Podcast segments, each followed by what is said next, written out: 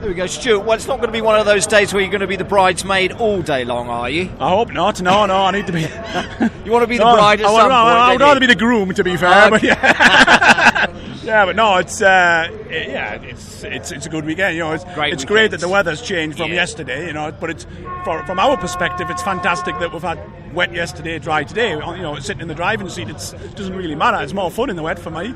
But uh, but for you know for the, the phenomenal crowds that's turned up, it's great. You know, the, the sort of the sun was out this morning, and I think fingers crossed we'll not see any rain. So you know, kind of ask for anything better. Yeah, fingers crossed it lasts to the end of the day. Uh, a great race as well. You closed it on Jamie towards the end, didn't you? Ryan obviously had his issues, didn't he? That's right, yeah. I don't know. I've never spoke to Ryan what his issues as well, which is unfortunate. But I ran out of water three laps to go, and Did you? and I, I just. Uh,